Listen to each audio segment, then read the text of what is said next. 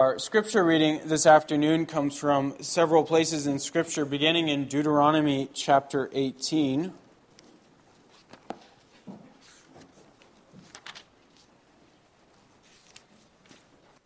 Deuteronomy 18, we'll read the verses 15 through 22. Uh, all of the scripture readings this afternoon are in connection with the theme of the sermon, which is the gift of prophecy. Uh, so we'll see what Scripture teaches us concerning this gift.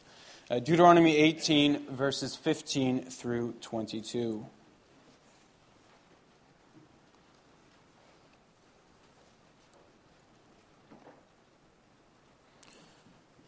The Lord your God will raise up for you a prophet like me from among you, from your brothers. It is to him you shall listen, just as you desired of the Lord your God at Horeb on the day of the assembly when you said, Let me not hear again the voice of the Lord my God, or see this great fire any more, lest I die. And the Lord said to me, They are right in what they have spoken. I will raise up for them a prophet like you from among their brothers, and I will put my words in his mouth, and he shall speak to them all that I command him. And whoever will not listen to my words that he shall speak in my name, I myself will require it of him. But the prophet who presumes to speak a word in my name that I have not commanded him to speak, or who speaks in the name of other gods, that same prophet shall die. And if you say in your heart, How, how may we know the word that the Lord has, has that, excuse me, how may, how, how may we know the word that the Lord has not spoken? When a prophet speaks in the name of the Lord, if the word does not come to pass or come true, that is a word that the Lord has not spoken. The prophet has spoken it presumptuously. You need not be afraid of him. So far from Deuteronomy, let's turn now to 1 Corinthians 12.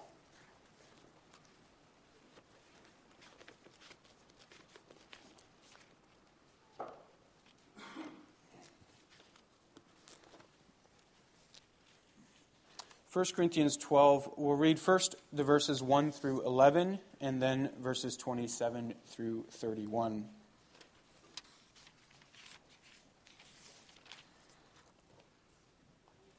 First Corinthians 12, beginning in verse 1. Now, concerning spiritual gifts, brothers, I do not want you to be uninformed. You know that when you were pagans, you were led astray to mute idols, however you were led. Therefore, I want you to understand that no one speaking in the Spirit of God ever says Jesus is accursed. And no one can say Jesus is Lord except in the Holy Spirit. Now, there are, a variety, there are varieties of gifts, but the same Spirit. And there are varieties of service, but the same Lord. And there are varieties of activities, but it is the same God who empowers them all in every one. To each is given the manifestation of the Spirit for the common good. For to one is given through the Spirit the utterance of wisdom, and to another the utterance of knowledge according to the same Spirit, to another faith by the same Spirit, to another gifts of healing by the one Spirit, to another the working of miracles, to another prophecy, to another the ability to distinguish between spirits, to another various kinds of tongues, to another the interpretation of tongues. All these are empowered by one and the same Spirit who apportions to each one individually as he wills. We'll jump forward now to verse 27 and finish that chapter. Now you are the body of Christ and individually members of it. And God has appointed in the church first apostles, second prophets, third teachers, then miracles, then gifts of healing, helping, administrating, and various kinds of tongues. Are all apostles? Are all prophets? Are all teachers? Do all work miracles? Do all possess gifts of healing? Do all speak with tongues? Do all interpret? But earnestly desire the higher gifts, and I will show you a still more excellent way. So far from 1 Corinthians, and then finally we'll read from Ephesians chapter 4, verses 1 through 16.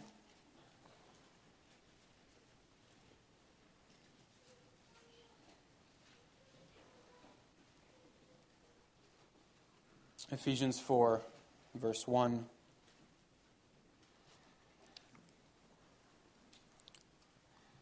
I, therefore, a prisoner for the Lord, urge you to walk in a manner worthy of the calling to which you have been called, with all humility and gentleness, with patience, bearing with one another in love, eager to maintain the unity of the Spirit in the bond of peace.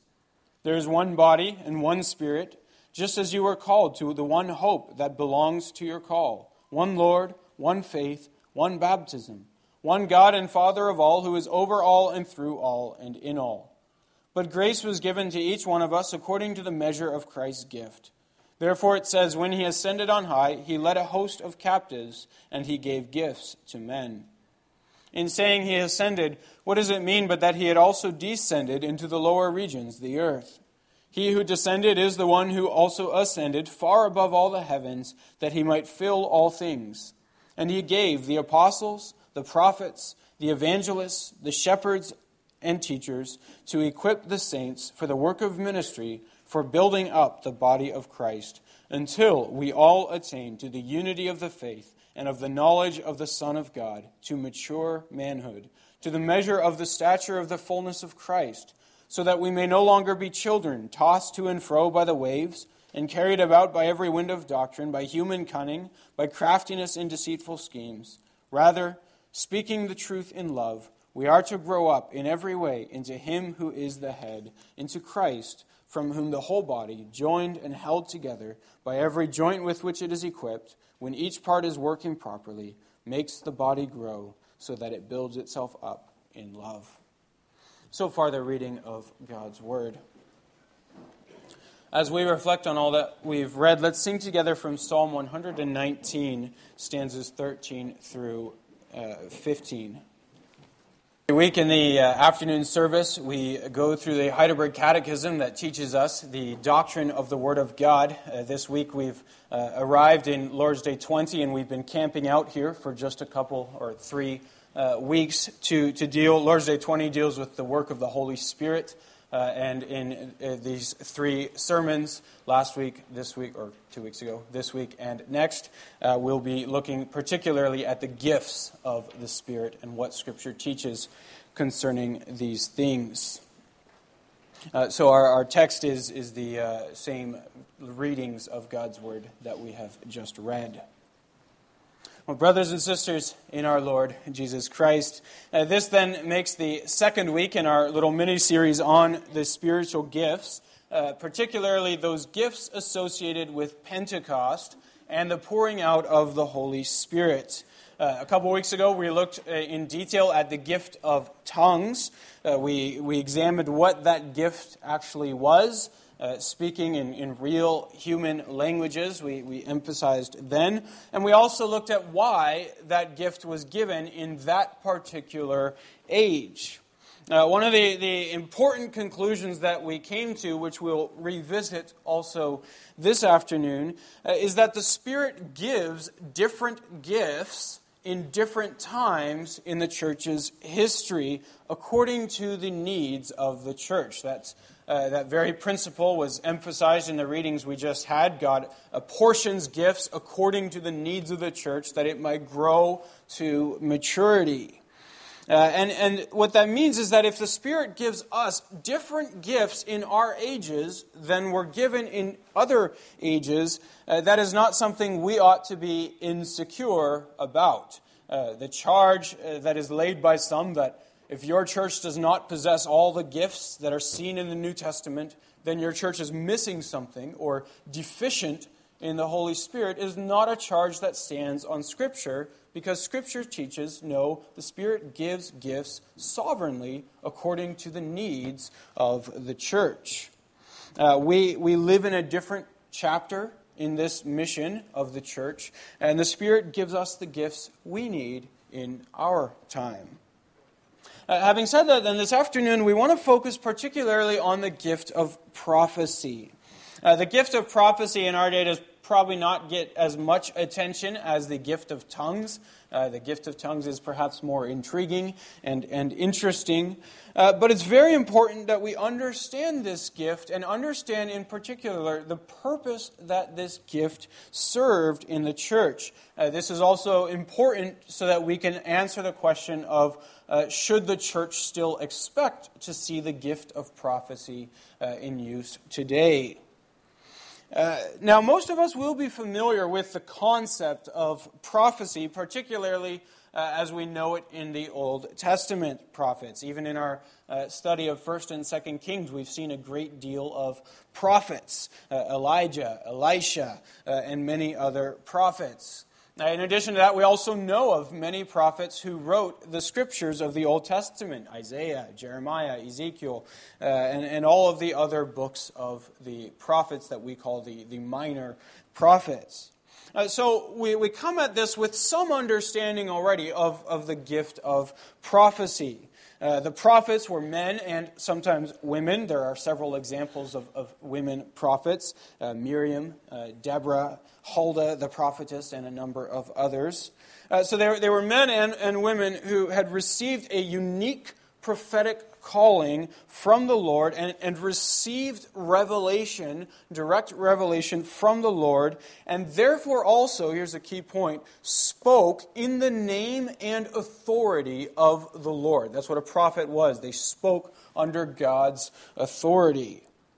Uh, now, for that reason, the Old Testament draw, draws a very sharp distinction between true and false prophets. Uh, true prophets were called by God, equipped with the Spirit, uh, and spoke with God's authority the very words of God. Uh, but for every good thing that God does, Satan is quick to produce a counterfeit. Uh, and so we also find no shortage of false prophets in the Old Testament. Men and women who, for various reasons, claimed for themselves the title of prophet, but were not called, uh, did not receive revelation from God, and did not speak the words of God. Uh, that distinction is clearly drawn in the Old Testament. Uh, concerning those who were true prophets of God, we may say that when they prophesied, they spoke the very words of God and spoke them with the authority of God. In other words, they were able to say, Thus says the Lord. Now, that's a unique uh, introduction that, that only a prophet can, can make to his words. Uh, God was speaking through them such that every word they spoke was true and trustworthy. Uh, so, for example, Peter uh, in the New Testament, writing and looking back on, on the Old Testament, uh, says in 2 Peter chapter 1 No prophecy was ever produced by the will of man, but men spoke from God as they were carried along by the Holy Spirit. Now, so the Holy Spirit uh, spoke to them, enlightened them, and also guided them even as they searched the Scriptures uh, and and expounded upon those, those scriptures. Uh, now, we may be familiar enough with the prophets of the Old Testament, uh, but most of us are probably a lot less familiar with the prophets of the New Testament. Uh, there are several uh, that are mentioned, in, in, fact, quite a few. Uh, some before Pentecost, uh, Anna, the prophetess, uh, is, is one example. Uh, and then there are a, a, great many that show up after Pentecost. Uh, several of them are mentioned by name. Uh, Silas, for example, is, is described in Acts as one who was a prophet. Uh, he, he is a, the man who co authored several of the epistles of Paul. Uh, there's a man named Judas Barsabbas who was a prophet in the church. Uh, the daughters of a man named Philip the evangelist are described as prophets during that, that age. Uh, a certain man named Agabus tends to come up again and again in the book of Acts. Uh, and, and there are several others that are mentioned by name. Now, we don't, we don't know them so well as we know the prophets of, of the Old Testament, perhaps because they don't have books uh, attached to, to their names. We don't have you know, the book of Agabus, uh, for example, in, in our Bibles.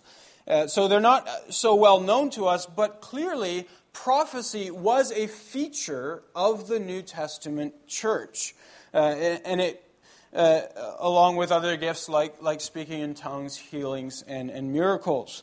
Uh, the, in fact, the two often came together as evidence of the Holy Spirit. Prophesying and speaking in tongues, or prophesying and miracles, were seen as evidence of the Holy Spirit's presence. Uh, so, for, uh, just for example, in Acts 8, uh, a, a, number of Gentile believers are baptized, uh, and they receive the Spirit and begin speaking in tongues and prophesying. And, and that's received by the apostles as evidence that, that they are filled with the Holy Spirit.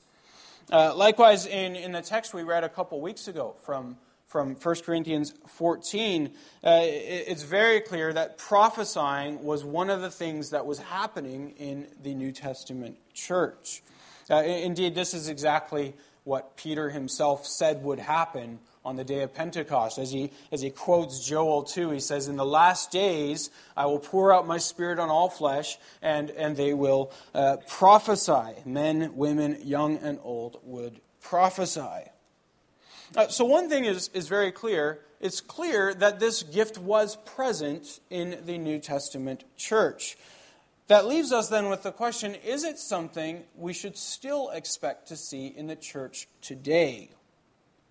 Well, in, answer to that, in the first place, it should be emphasized, as we did last time with the gift of tongues, that no matter how one might answer that question, whether or not we feel the church should still have prophecy, it certainly is not a gift that we can fabricate for ourselves. It's a very important point. We cannot simply conclude, well, this gift ought to be present in the church, so we're going to make it happen. Uh, it doesn't work that way. It's a gift from, from God. It's something God sovereignly gives, not something the church uh, takes for or, or produces for itself. So even if, if one were to conclude, well, there ought to be prophecy in the church, uh, that person would still have to wait for God's sovereign giving of that gift. It is a, a very serious offense for anyone to claim the title of prophet if they're not called by God uh, to be that prophet. Uh, and, and that kind of abuse is condemned in Scripture, Old and New Testament, in very, very strong terms. It's not something to be taken lightly. Uh, with that being said, then, in order for us to answer this question and determine whether or not this is a gift that should uh, be, be seen in the church, uh, we must, as we did with the gift of tongues, examine what was it there for? What was the purpose of the gift of prophecy? Uh, that will help us to determine whether it is something meant for all ages or for that time alone. Now, we've, we already saw with the gift of tongues uh, that that gift uh, belonged primarily to that age, to the New Testament age, uh, and, and in its very purpose is less relevant to our age. Uh, even though, uh, of course, God could do that again, there's nothing stopping God from doing that. We have no reason to believe that God does uh, or that the church needs that gift today. Uh, another example of this sort of gift, to, to illustrate this principle, is the gift of apostleship. Uh, we read about that in, in 1 Corinthians 12, also in Ephesians 4. Uh, Christ appointed apostles for that age, apostles like Peter, Paul, and, and others. And the church agrees almost universally that, that the, the apostles were called for that specific age and Christ is not still sending apostles to the church today. Uh, it's an office we don't have in the church because we rightly understand the times that we live in.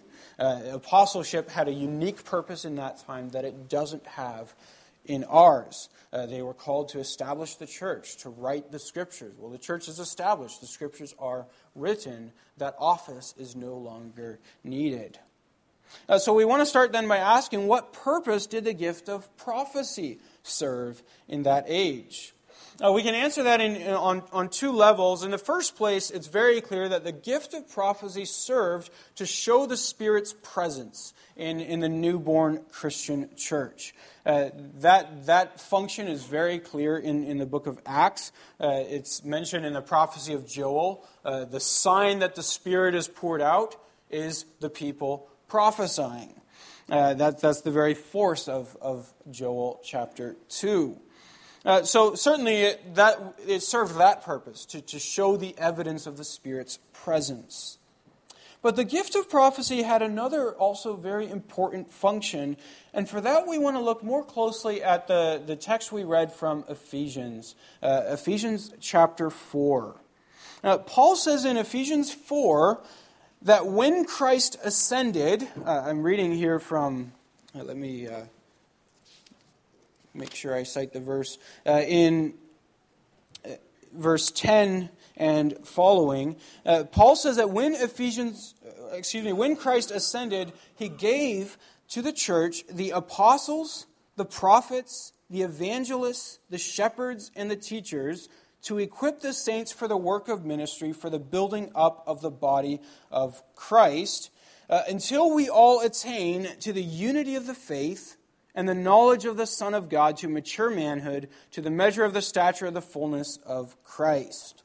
Uh, so, all of these offices that Paul mentions uh, apostles, prophets, evangelists, shepherds, and teachers are all given with one purpose, uh, and that is to equip the saints and build up the body of Christ until we attain the unity of the faith and the knowledge of the Son of God, which he describes as mature manhood.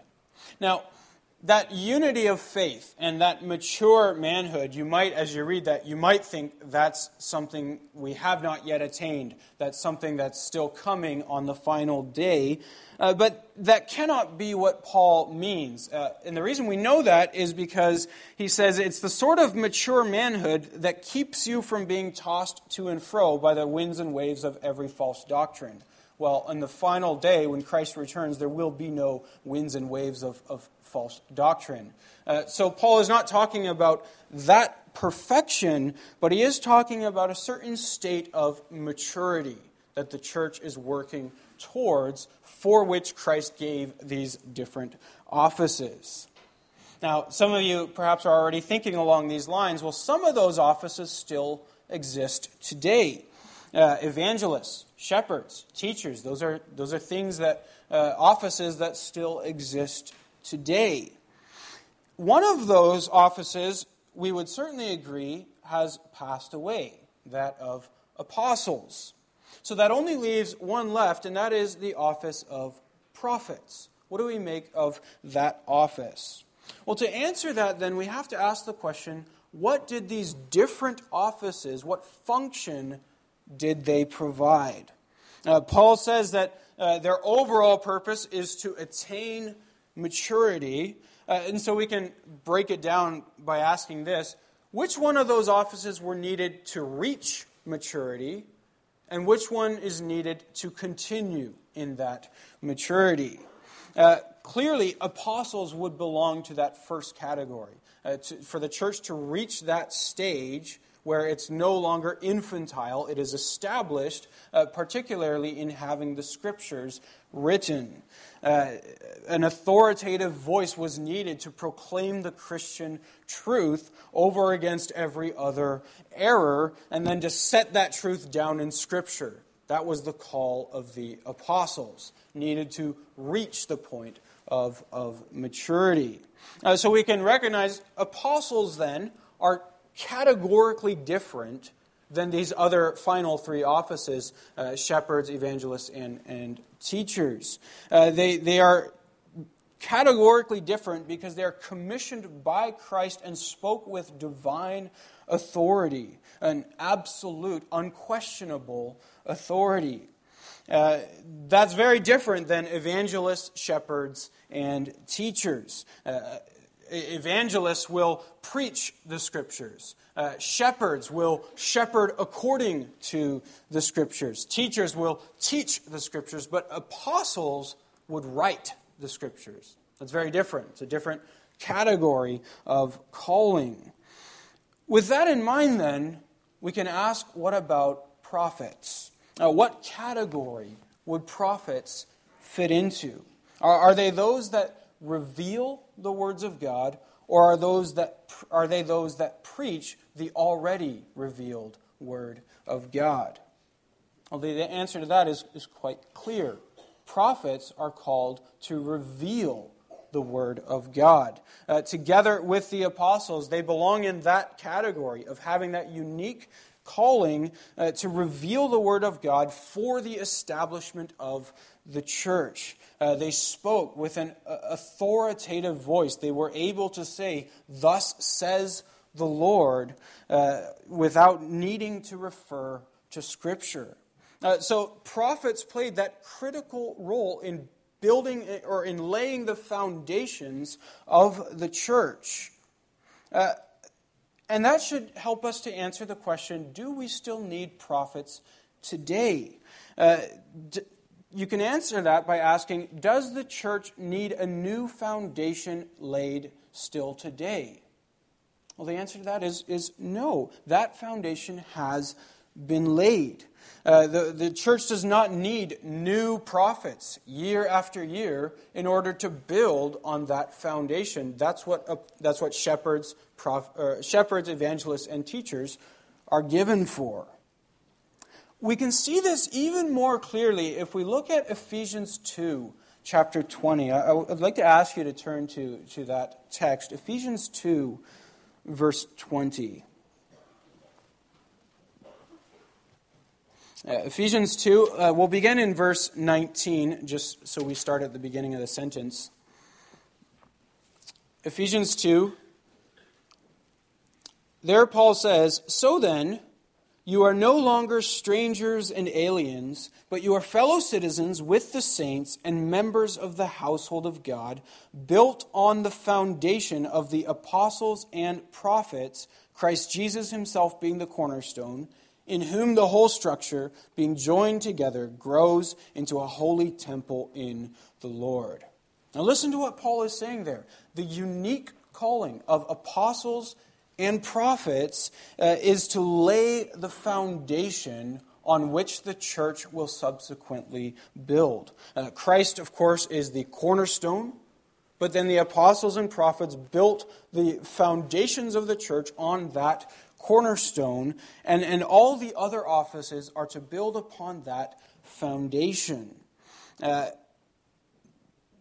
that, that is a very unique role belonging to that age. Uh, this is why we find prophets like Silas uh, described as a prophet, accompanying Paul in writing several of the, the letters that are part of the scriptures. Uh, evangelists, shepherds, and teachers will all build on that foundation using those scriptures. Uh, the apostles and prophets were called to lay that foundation by writing those scriptures. Since that is then the case, we may conclude that the, the unique call of prophets in the New Testament age was given for a purpose that properly belongs to that age. And we should not then be surprised to find that God does not still call prophets, uh, that, that unique office of, of prophet, for the church today. Uh, we may think about it this way with the, during the whole of the Old Testament age, the book of Scripture was still being written over that period of uh, around 2,000 years that, that formed the bulk of the, the Old Testament. The Scriptures were being written. Uh, so, also in the first years of the New Testament. But then at the close of the New Testament age, uh, the last book to be written, the book of Revelation, closes with these words uh, Revelation 22, verse 18.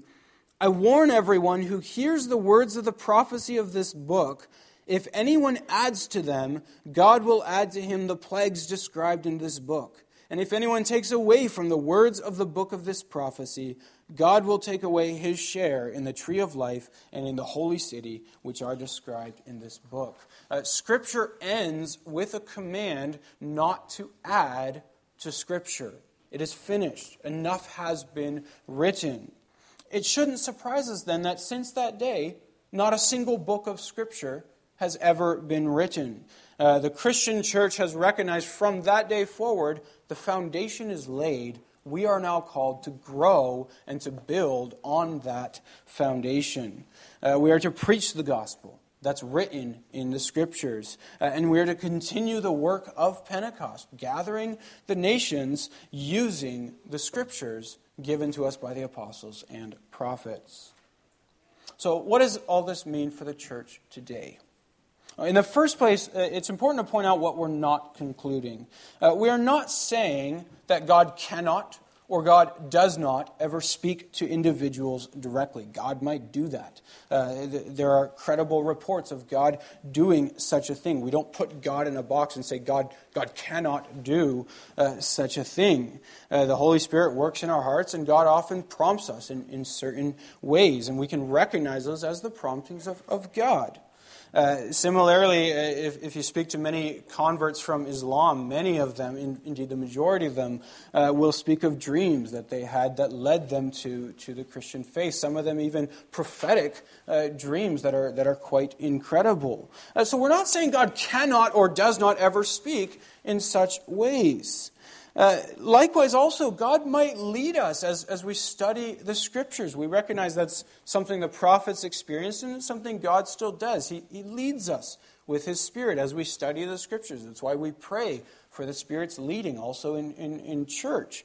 Uh, and, and so there, there's a certain prophetic element there as God leads us through the scriptures.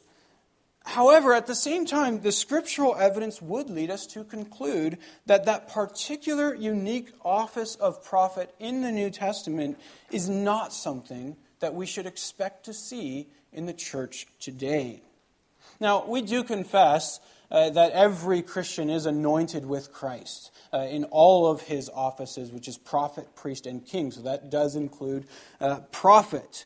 Uh, so we may acknowledge that, yes, on, on one level, every believer is called by God as a, a prophet, called to testify to the word of God as the prophets uh, of old uh, have always done.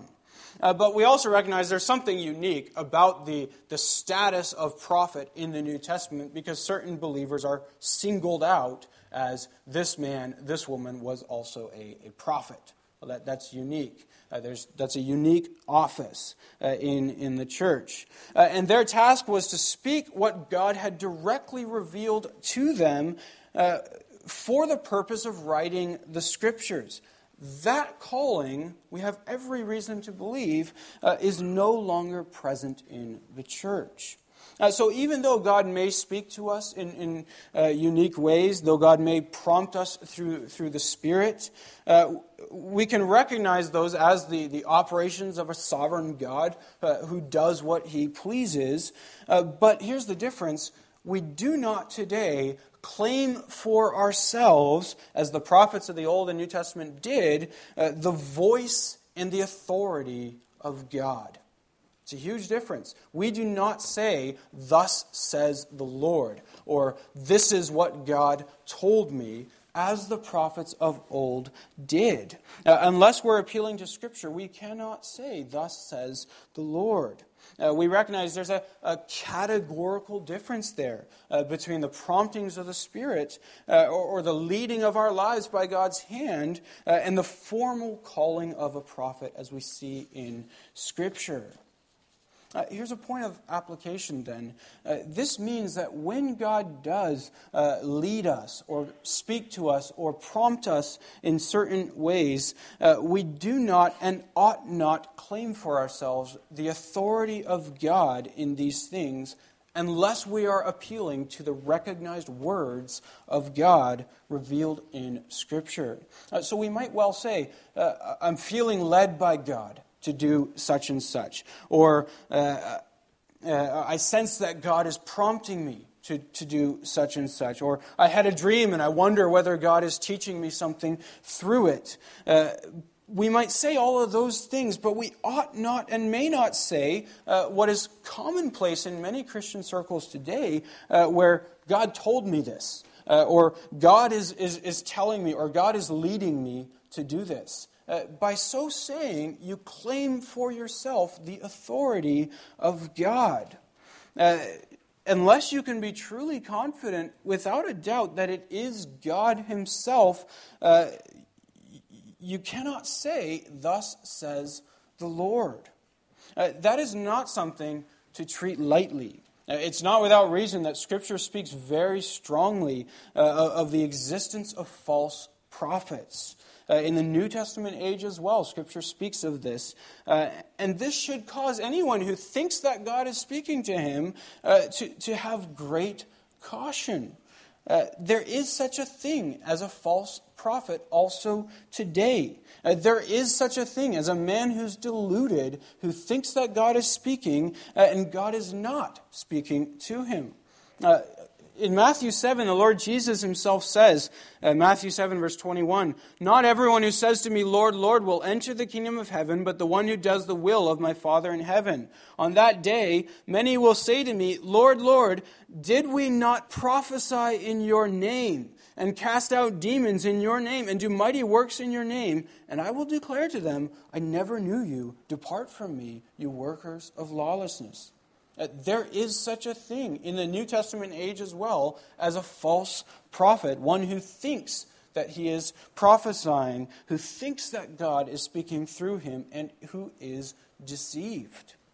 Uh, the scriptures contain dozens, dozens of, of condemnations for such false prophets. Uh, just to cite a few uh, Jeremiah 14, the Lord said to me, The prophets are prophesying lies in my name. I did not send them, nor did I command them or speak to them. They're prophesying to you a lying vision, worthless divination, and the deceit of their own minds. Uh, Jeremiah 23, verse 16 Thus says the Lord of hosts, Do not listen to the words of the prophets who prophesy to you, filling you with vain hopes. They speak visions of their own minds, not from the mouth of the Lord. Uh, again, Jeremiah 23, 21. I did not send these prophets, yet they ran. I did not speak to them, yet they prophesied. Uh, one more, here's an interesting one. Jeremiah 23, verse 33.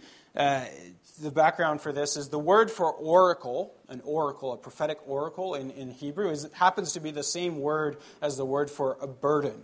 Uh, so there's a play on words here uh, where God says through Jeremiah, when one of this people, or a prophet, or a priest asks you, What is the oracle of the Lord? you shall say to them, You are the burden, and I will cast you off, declares the Lord. And as for the prophet, priest, or one of the people who says, The oracle of the Lord, uh, I will punish that man and his household.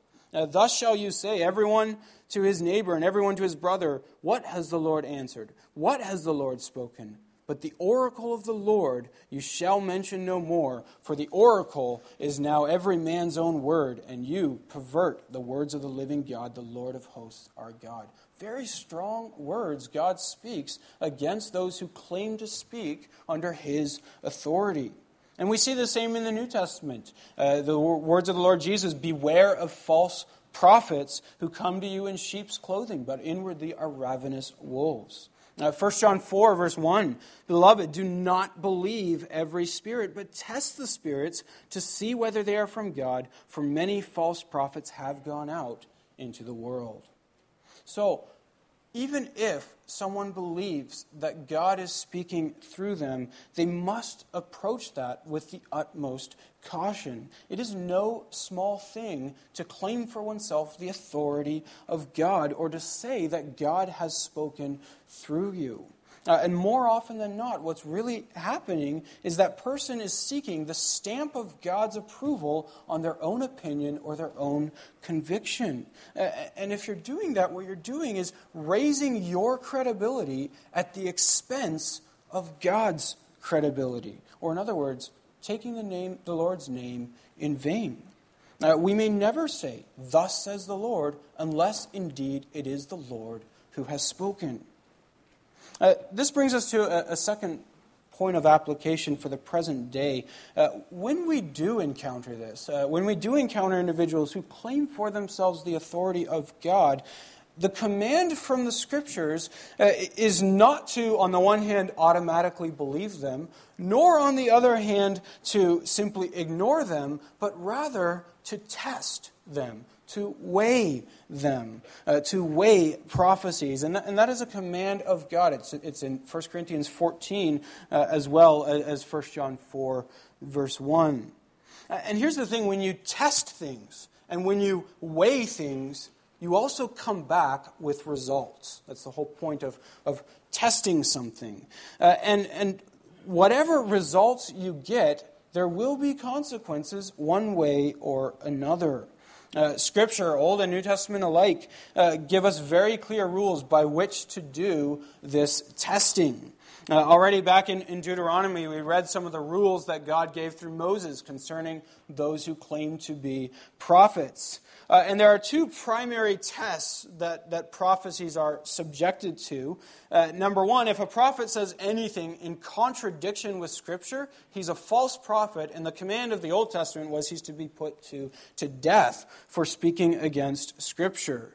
Uh, and, and, number two, as we read in Deuteronomy uh, a moment ago, if the prophet foretells something that does not come to pass, uh, then he is a false prophet, uh, and people are not to listen to him. Now, those are simple rules. But just with those two simple rules, uh, if we simply exercised those, we could go a long ways in discerning many contemporary so called prophets. Now, if someone claims that God has spoken through him uh, and he turns out to be wrong, either because he spoke against the scriptures or he spoke something that did not come to pass, uh, then that person is to be rebuked uh, and called to repentance and absolutely forbidden from ever speaking in the name of the Lord again. That's the scriptural rule. Uh, he is a false prophet. He is forbidden from speaking in the name of the Lord.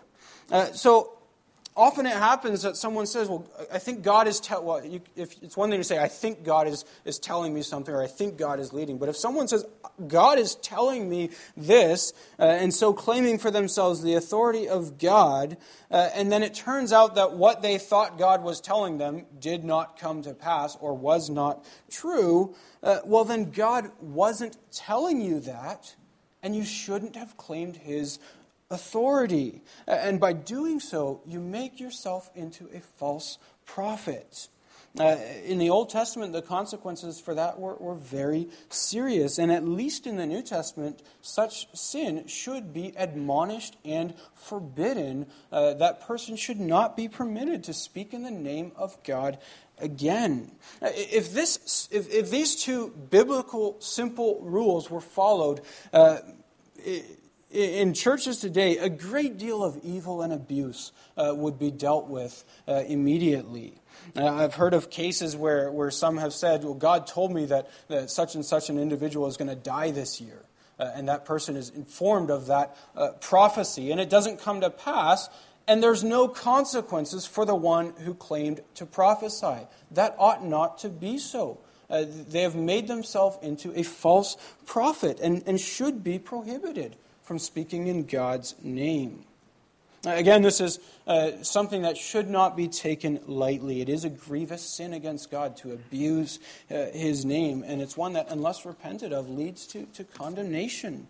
Uh, God takes very seriously the abuse of His name. Uh, in a similar vein, uh, we saw a couple of weeks ago concerning the speaking of uh, speaking in tongues. Uh, there, there are many churches that tolerate that practice in an unbiblical manner, violating rules that Scripture itself has, has given, uh, such as there ought to always be interpretation uh, and other, other rules.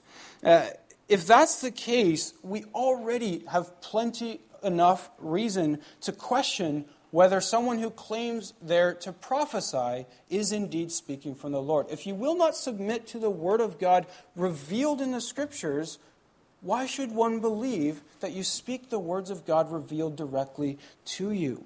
Uh, that may sound harsh, but that's the command of Scripture. Test the spirits. Don't be fooled. Don't be naive. Uh, so, brothers and sisters, our calling too is to consider and, and understand the scriptures and also understand our own times. Now, our calling today is to tremble at the word of God and not to fear the fear of man. Uh, we have good reason then to believe that, that prophecy was given for that age and not meant to continue forever. We should not be uh, cowed into, into believing that this should continue to happen in the church today. Uh, what was needed in that age is not needed in ours.